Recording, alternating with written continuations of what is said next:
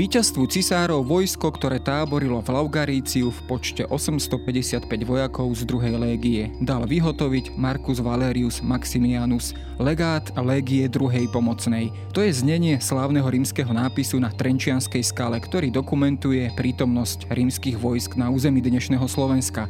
Tento nápis je zároveň dokladom rímskeho ťaženia proti germánskym kmeňom, známeho ako druhá Markomanská vojna v rokoch 177 až 180 nášho letopočtu. Práve germánsky svet za Dunajom sa stal pre Rimanov trvalou hrozbou a naopak, bohatý rímsky svet bol pre Germánov trvalým lákadlom, pred ktorým ich neodradili ani početné porážky a sila rímskych zbraní. Ako teda vyzeralo naše územie v časoch, keď ho osidlovali germánske kmene, kedy k nám prišli a čo pre nich znamenala nedaleká Limes Románus na strednom Dunaji a ako sa tento vzťah pretavil do hmotnej kultúry Germánov na našom území. Počúvate Dejiny, pravidelný podcast denníka Sme. Moje meno je Jaro Valent, som šéf-redaktor časopisu Historická revy a rozprávať sa budem s archeológom Vladimírom Turčanom z Archeologického múzea Slovenského národného múzea.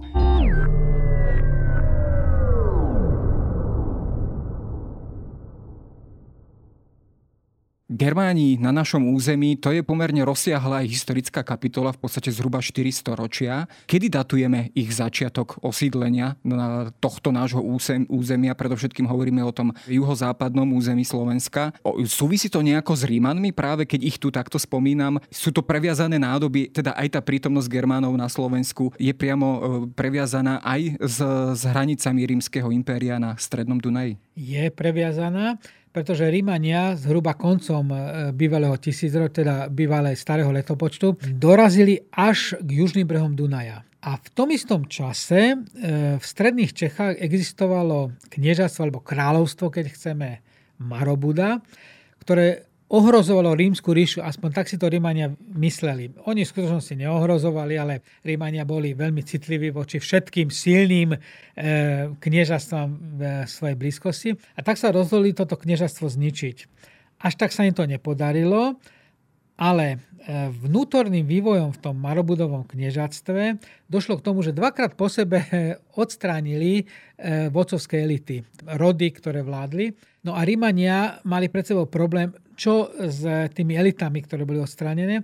A nakoniec koho si napadlo, že však na juhozápadnom Slovensku, dnešnom juhozápadnom Slovensku, existuje prázdny priestol vyprázdnený Keltami, kde by ich mohli usídliť. Tak ich sem presunuli a tak sa Germáni na prelome e, letopočtov dostali aj na slovenské územie. Asi nie dobrovoľne, nie radi, ale iné im neostávalo, prišli sem, osídlili tu juhozápadné Slovensko, vybudovali to svoje sídliska. Treba povedať, že to boli veľmi primitívne sídliska zložené z drevených, hlinených chatrč, čiže nič moc oproti rímskej, rímskej architektúre a civilizácii, ale sem prišli teda oni sem prišli preto, že Rímania ich sem, dá sa povedať, vysťahovali alebo ich sem usmernili. Toto svedčí trošku aj o takom, a často sa v to v literatúre môžeme aj s tým stretnúť, akom si takom klientskom pomere alebo vzťahu Germánov voči, voči Rímanom alebo opačne. Svedčí to teda o tom, že priamo vlastne rímsky svet zasahoval do toho germánskeho, dosadzoval politických vodcov, keď to takto zjednodušene povieme dnešným slovníkom, a, priamo ako keby organizoval tých Germánov vrátanie toho osidlovania. No to boli vlastne ako každá minca má dve strany. Tak na jednej strane Rímania natoľko ovplyvňovali život Germánov, že mohli si dovoliť ich posúvať až na juhozápadné Slovensko. Na druhej strane samotní Germáni zavideli Rímanových civilizáciu, ich životný štýl, vyspelosť, proste mince, spôsob života, kvalitnú materiálnu kultúru. Takže to vždy bolo také napätie isté. Takže áno, Rímania ich sem dovedli, určili im panovníka, to bol Vanius, o tej sa hovorí, že Vaniové kráľovstvo, aj keď to bolo ďaleko od kráľovstva. No ale Rímania sa snažili ovplyvňovať a kontrolovať situáciu, ale zároveň Germáni natoľko závideli tým Rímanom, čo všetko mali, že nikdy to neboli nejaké priateľské vzťahy, ale boli to vzťahy primitívneho, zaostalého sveta Germánov a vyspelého E, sveta e, Rímanov. Rímania vyrábali nádoby na hrčianskom kruhu, Germáni nie. Rímania platili mincami a bola to super vyspela na tú dobu ekonomika. Germáni to bolo primitívne. Rímania žili v kamenných budovách, vedeli stavať mosty, mosty, vedeli oblúky stavať, vedeli murovať kvalitnou maltou. Germani stále stavili len primitívnymi e, drevenými a hlinenými technológiami tej stavby. Takže bolo tu stále napätie, bol to totálny rozdiel. Dunaj bol hranicou civilizácií a to určovalo aj ten vývoj vzťahov a treba otvorene povedať, hlavne ten vzťahov a nie tak obchodu, ako vzťahov vojen. Keď sa bavíme vlastne o tomto období vlastne prelomu letopočtov, bolo už vtedy jasné, že Dunaj je pre rímsku ríšu tou konečnou hranicou expanzie, alebo v tých úvahách sa objavili povedzme aj nejaké expanzívnejšie ciele, povedzme nejaký karpatský oblúk a podobne. Čiže mali v tomto Rímania v tomto období už jasnejšie, alebo naopak sa tá situácia vyvíjala vlastne aj, aj vo vzťahu k tomu, čo sa im darilo, čo sa im nedarilo, čo bolo vôbec možné? Na jednej strane, ako hovorí sa, že v Cezárovom Rímovom dedičstve bolo, že Rím by mal e, ohraničiť svoje územie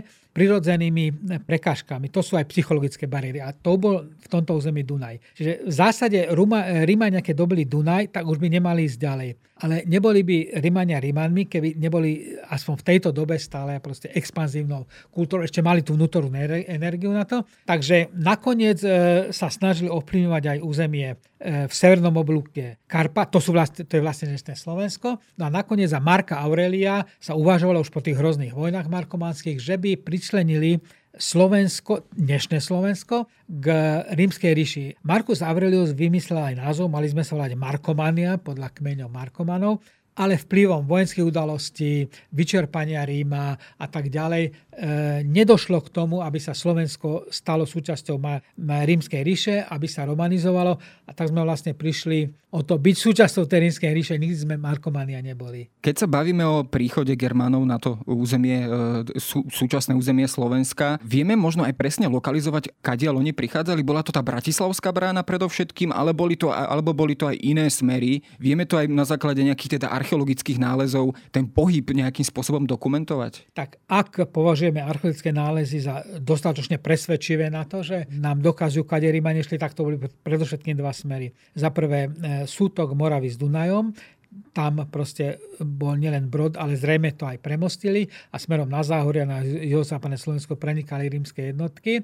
A druhý smer bol sútok alebo vtok Hronu k Dunaju po pohroni oni postupovali smerom na sever. Nevieme, ako ďaleko sa dostali, ale určite na dolnom hrone sa nachádzali rímske jednotky. Vieme to aj na základe toho, že sám Markus Aurelius napísal, že keď si písal také, také poznámky, všelijaké filozofické úvahy, tak napríklad, že časť tých poznámok spisoval aj v vojenskom tábore na brehu Hrona Granus. Takže určite rímske jednotky, a dokonca aj sám Marko Aurelius bol aj na brehu Hrona, ale predpokladáme, že iní rímsky cisári e, boli aj na e, brehoch e, Moravy, minimálne Tiberius, aj keď ešte v čase, keď nebol cisár, bol len vojvodca Augusta, tak zrejme prekročil Dunaj a nachádzal sa niekde v Devíne a na okolí, na Záhorí možno to, to osídlenie spočiatku asi vyzeralo, to germánske osídlenie juhozápadného Slovenska spočiatku vyzeralo také skôr riedke. Konec koncov prišlo len niekoľko tých rodov alebo kmeňov. Bola práve tá prítomnosť rímskej hranice natoľko príťažlivá, že, že postupom času aj z tých Čiech, aj z iných oblastí germánskeho sveta prichádzali ďalšie a ďalšie nejaké migračné vlny, ktoré to tu osídlovali. Tak hranice Ríma boli vždy príťažlivé, lebo to už signalizovalo, že však sa bude dať nejako obchodovať alebo kradnúť. Takže samozrejme to Germánov priťahovalo, ale keďže Rímania tie kmene alebo aspoň príslušníkov tých vojvodcovských skupín usídlili na juho, juhozápadnom Slovensku, tak to priťahovalo aj ďalších Germánov, takže sa tu usídlili a vytvorili, teda, vytvorili tú štruktúru. Archeologicky sa ukazuje, že toho bolo veľmi veľa. Všade, kde chodíme a pozeráme, sa nachádzajú germánske sídliska. Muselo byť na tú dobu veľmi husté osídlenie. Mimoriadne husté. Nevieme, odkiaľ sa vzali. Určite to nebola len proste akože pôrodnosť, teda e, natalita, ale rozhodne to bolo aj pristahovalectvo. Ale nie je nám jasné prečo, čo ich priťahovalo na to juhozápadné Slovensko, ale rozhodne to bolo nesmierne husté germánske osídlenie v tom prvom a štvrtom storočí nášho letopočtu. Keď sa pozrieme na tú hmotnú kultúru Germánov na našom území, vy ste už síce spomínali, hej, že ona bola v porovnaní s Rímom o mnoho, o mnoho primitívnejšia, ale myslím, že aj v tých nálezoch sa tam objavujú e, predovšetkým tie rímske importy. Boli oni záležitosťou tých horných elít e, tej spoločnosti, to znamená, že si ich mohli dovoliť naozaj len tí, tej politické elity, zámožné elity, alebo ten tovar sa dostával po postupne aj možno k nejakej, nejakej širšej spoločnosti? E, v zásade áno. Tie luxusné rímske artefakty tie sa dostávali k elite, pretože obchodovali s nimi, nechali sa uplácať. Ale Germáni mali vo zvyku e, prepadávať územie e, rímskej ríše a kradnúť. Samozrejme, vtedy ešte neboli ladničky alebo mikrovlnky, ako to teraz vidíme, ale kradli, čo sa dalo. Takže aj medzi tých sociálne a spoločensky nižšie postavených E, obyvateľov medzi tie vrstvy sa dostali zlodejinov a podobne artefakty, ktoré skutočne ako boli antického pôvodu a my tie nachádzame na pohrebiskách. Dá sa povedať, že sa postupne aj tá kultúra nejakým spôsobom približovala? To znamená, že povedzme tie elity si aj stavali tie sídla podľa nejakých rímskych vzorov. Myslím, že nejaký taký príklad by mohol byť, myslím, že také pánske sídlo v Cíferi sa našlo, ktoré, ktoré už má taký, taký charakter e, niečoho teda honosnejšieho. E, dá sa to dokumentovať opäť na nejakých príkladoch, že tí Germáni si brali vzor z Rímanov a snažili sa napodobniť ich život? To je zaujímavá otázka, na ktorú nevieme nájsť odpoveď, pretože skutočne 4 storočia, napriek tomu, že žili v blízkosti a doslova tá antická civilizácia na nich dýchala, stále stavili rovnaké drevené, hlinené baraky, neovplyvňovalo ich proste to, že je blízko tá antická civilizácia, ale zrazu v tom 4. storočí, 5. storočí zrazu sa niečo zmenilo, objavujú sa také dvorce, ako ste spomenuli, Eh, Pád Trnave objavuje sa Bratislava eh, Podunajské biskupice, objavuje sa Milanovce, to je veľký kýr, eh, že asi časť tých elít už pristúpila k tomu, alebo vedela zaplatiť antických staviteľov, architektov, ktorým postavili budovy na rímsky spôsob. Ale čo je zaujímavé, napríklad vezme si Bratislava Dubrovka, kde sa našli tzv. kúpele, hovorím tzv., pretože pôdorysne sú to kúpele, ale pri výskume e, archeologickom sa zistilo, že vlastne oni nefungovali ako kúpele. Čiže vyzerá to ako keby zvonka to mali tvar kupolov, čiže tí, čo tam bývali, tí Germáni sa tvárili, že my žijeme na rímsky spôsob, ale netušili, že vo vnútri to vlastne malo inú funkciu, proste e, tade boli tam kúpele, studená voda, teplá voda a tak ďalej. Takže e, prispôsob, prispôsobovali sa tomu,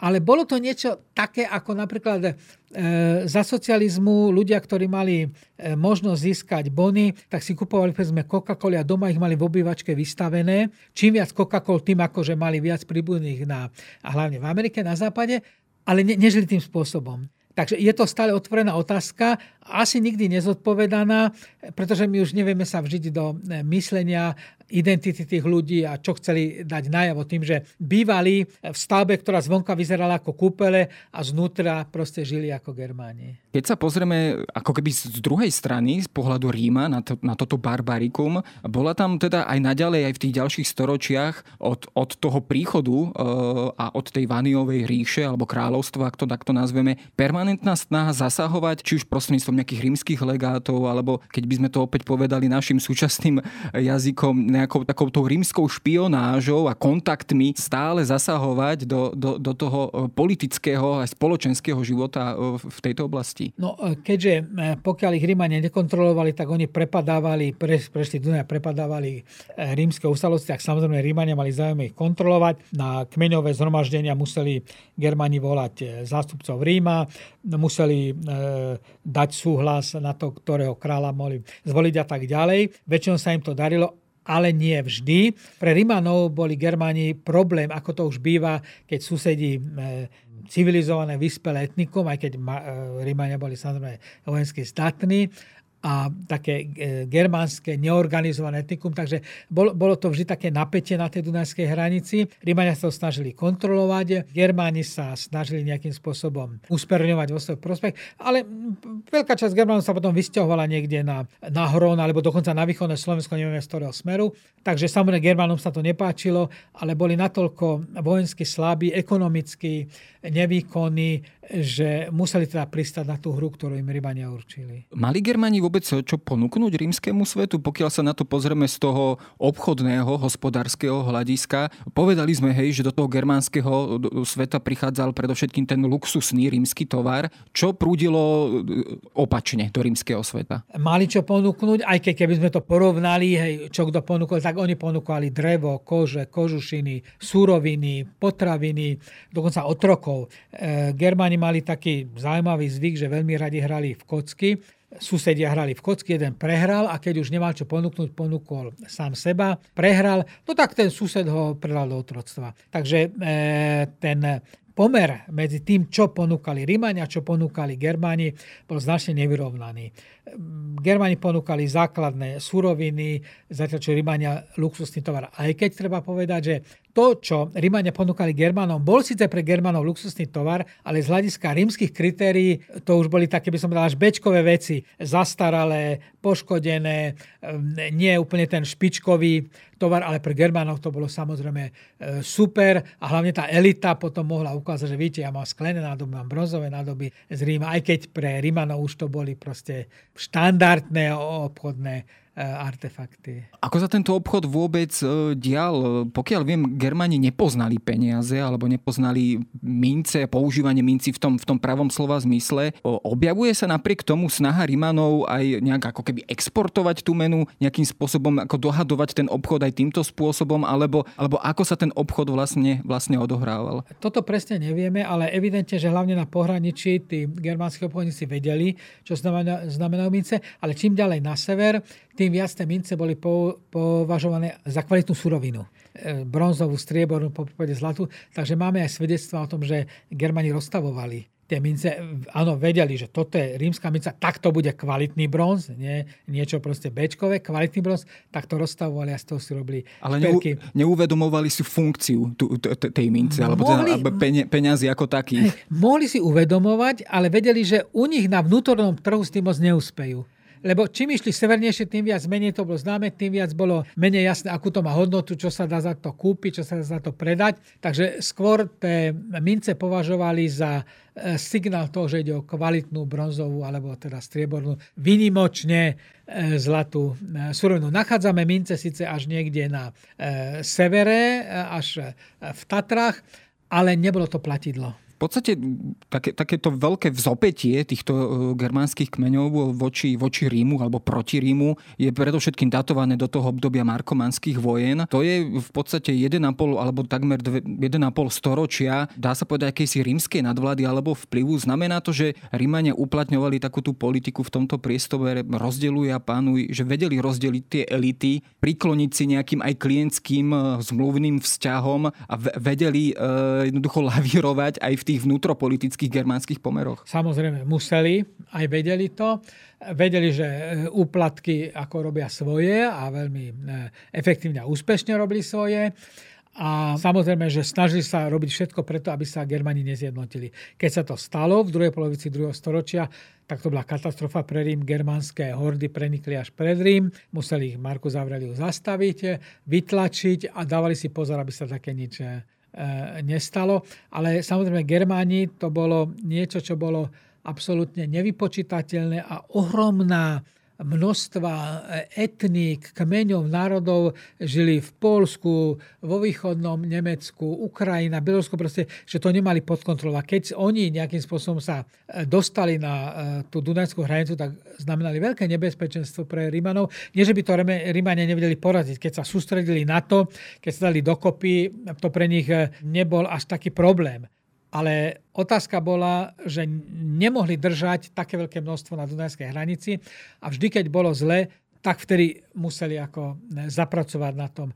Germani ale nemali na šancu. Keď sa stretli špičkové rímske legie, akokoľvek organizované germánske hordy, tak Germáni nemali šancu. Keď sa pozrieme na to obdobie markománskych vojen, teda ohraničené zhruba približne tými rokmi 167 až 180, 181, čo sa vtedy vlastne stalo aj v tom rímskom svete, že bol e, nutený takto sa konfrontovať s germánskym svetom na, práve na strednom Dunaji. E, bolo to dôsledok určitého vnútorného oslabenia Ríma alebo naopak zjednotenia Germánov konečne po, po dlhom období a snahy nejakým spôsobom si vydobiť aj, aj určite aj väčší luxus práve v tej, v tej panonskej provincii? No, Germáni vždy túžili po tom luxuse. Samozrejme nie tým, že by oni svoju ekonomiku nejakým spôsobom menili. Zrejme tie markománske vojny v druhej polovici druhého storočia nášho letopočtu e, boli spôsobené tým, že rímska rozviedka, rímske informácie zlyhali. Vtedy sa na strednom Podunajsku, teda hlavne na území dnešného Slovenska, sústredovali postupne príslušníci germánskych kmeňov z veľmi širokého územia, ako som spomínal, z Nemecka, Polska, Ru- rumúnskej východnej časti, Ukrajiny, Bieloruska. A Rímania to až tak moc nezaznamenali a zrazu prepadli rímsku ríšu. Neboli na to Rímania pripravení a Germani sa dostali vlastne až do Itálie, do e, severnej Itálie. Až tu začali Rímania organizovať legie vojenské jednotky. Ako náhle to zobrali vážne Rímania, ako náhle pochopili, že toto už nie je prechádzka rúžovým sadom, ale že musia vojensky zasanúť, tak samozrejme Germanov vytlačili, obsadili pohraničie a práve vtedy Marko Aurelius začal uvažovať o tom, že tú Germániu, teda tú časť, ktorá sa týka dnešného Slovenska, premení na provinciu Markomániu.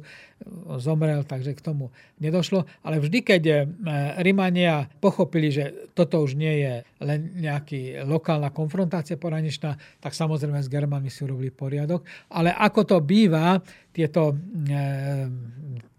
také vyspelé, vyspelé štáty.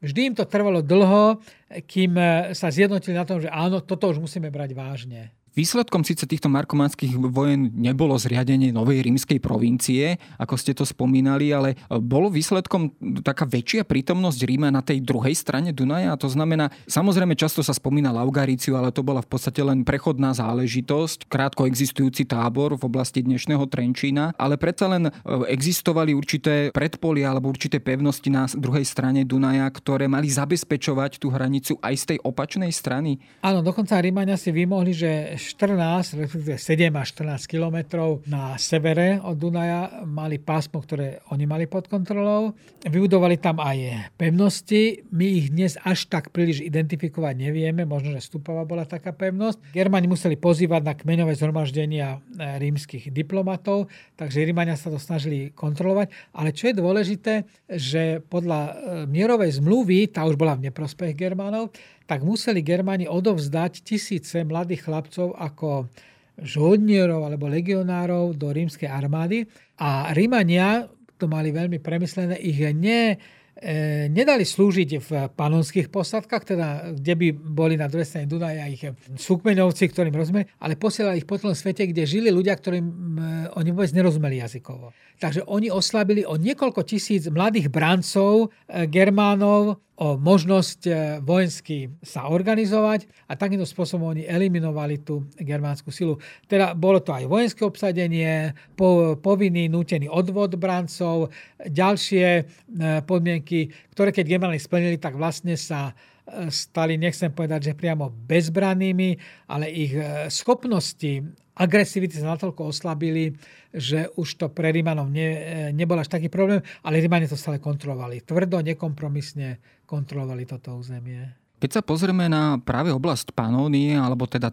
celého toho stredného Dunaja z pohľadu Ríma, tam sú veľké, veľké mesta ako Carnuntum, e, Aquincum, e, možno Komárne, Brigetium a ďalšie sídla, konec koncov aj Gerulata na našom území. Ťažili oni možno z tej prítomnosti na tom strednom Dunaji a z toho kontaktu s Germánmi, alebo naopak to, to bola obojstranná minca, že bola tam aj neustála hrozba a hlavne v tom neskoršom období e, práve tieto rímske mesta skôr tým trpeli. Tak tak e, Gerbani ako e, povedzme, zaostalý primitívny národ boli agresívni, to je znak e, všetkých takých ekonomicky stagnujúcich etnik, takže aj toto tu fungovalo. Rímania si to ale uvedomili, preto udržovali tam dostatočnú vojenskú posádku, dostatočne eliminovali germánske snahy o útočenie, takže potom už vlastne mali pod kontrolou aspoň tie pohraničné oblasti tak, už Germáni pre nich nepredstavovali takúto násilnú vojenskú hrozbu, ale samozrejme boli si vedomi toho, že keby len trošku popustili, tak by to znovu vyvolalo problémy, respektíve Germáni aj občas zautočili cez Dunaj, ale Rímania už vedeli, ako ich eliminovať.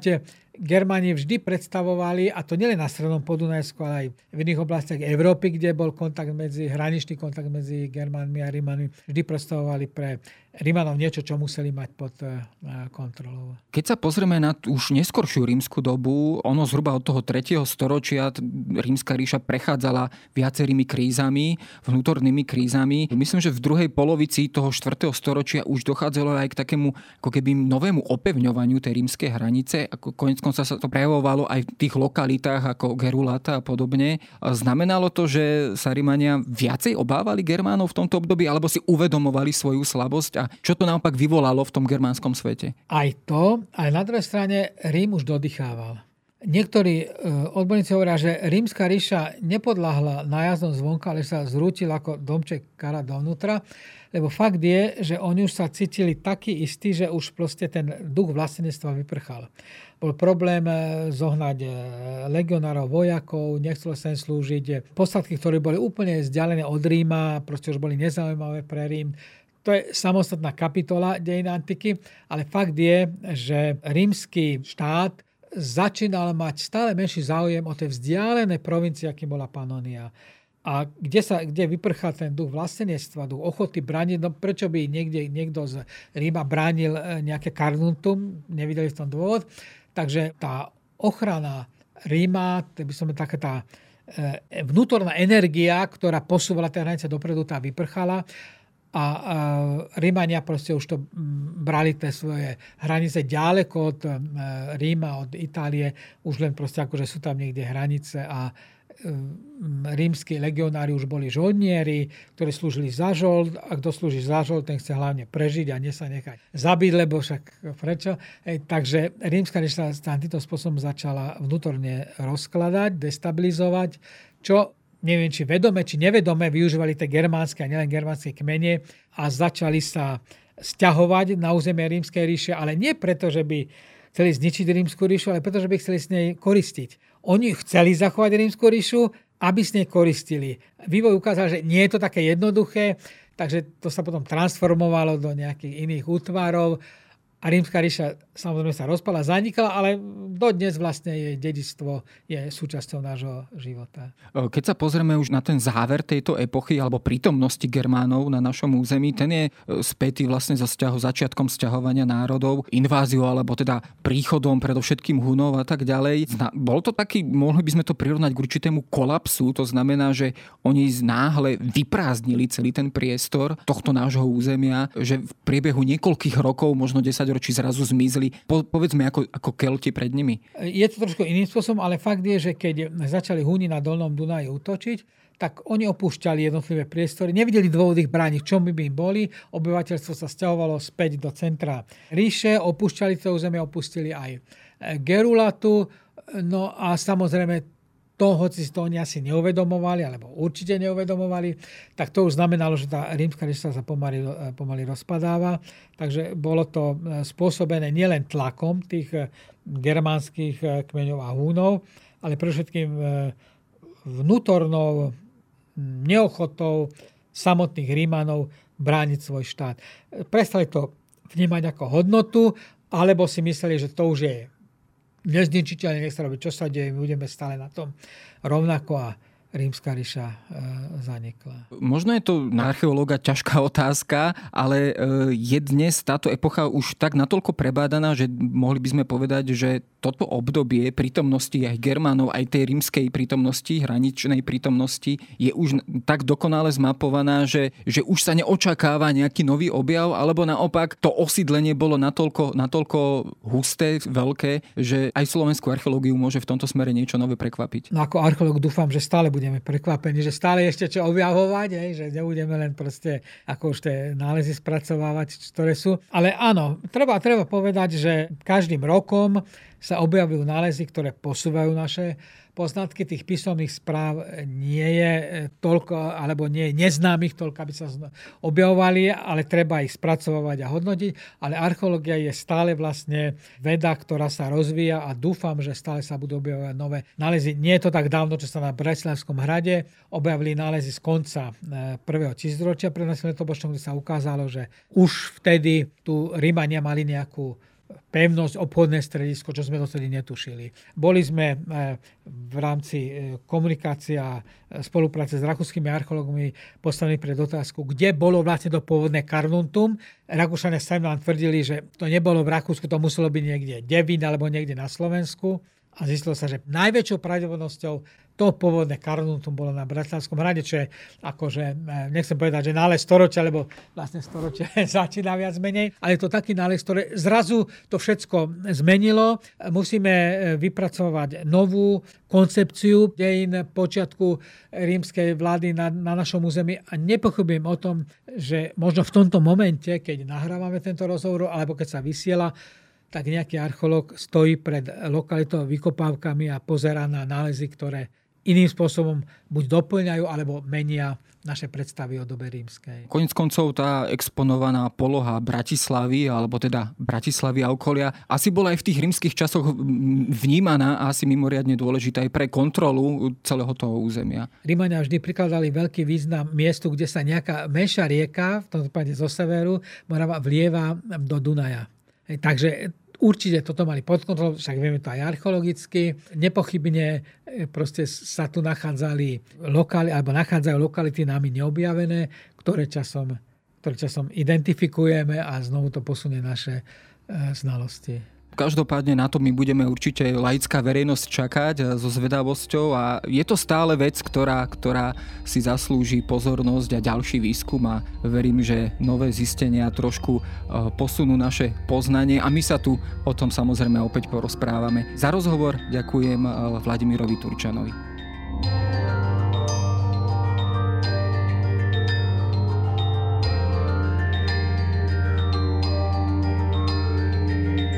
To je na dnes všetko. Počúvali ste Dejiny, týždenný podcast denníka SME a historickej reví. Podcast Dejiny vychádza každý týždeň v nedelu. Prihláste sa na jeho odoberanie vo svojej podcastovej mobilnej aplikácii na platformách Google Podcasty, Apple Podcasty alebo v službe Spotify. Všetky diely nájdete aj na adrese sme.sk lomka dejiny alebo historickareví.com. Ak sa vám podcast páči, môžete ho ohodnotiť. Ak mi chcete poslať pripomienku, môžete sa pridať do podcastového klubu denníka Sme na Facebooku alebo mi poslať mail na adresu jaroslav.valent zavináč petitpress.sk. Ja som Jaro Valent a na tvorbe tohto podcastu sa podielal aj Viktor Hlavatovič.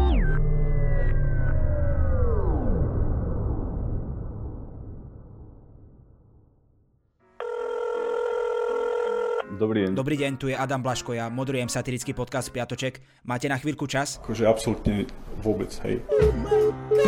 Tak aj takto môže dopadnúť nový piatoček, ale nemusí. No nezistíte to, kým nás nebudete počúvať. Sme satirický podcast, ktorý už pomaly začal politikom robiť vrázky na čele. Špinavé protislovenské prostitútky. Piatoček si môžete vypočuť prekvapivo každý piatok na vašich obľúbených streamovacích platformách. Mne normálne láta z rukou vypadla. A nezabudnite, boskávame vás všade. Dovidenia.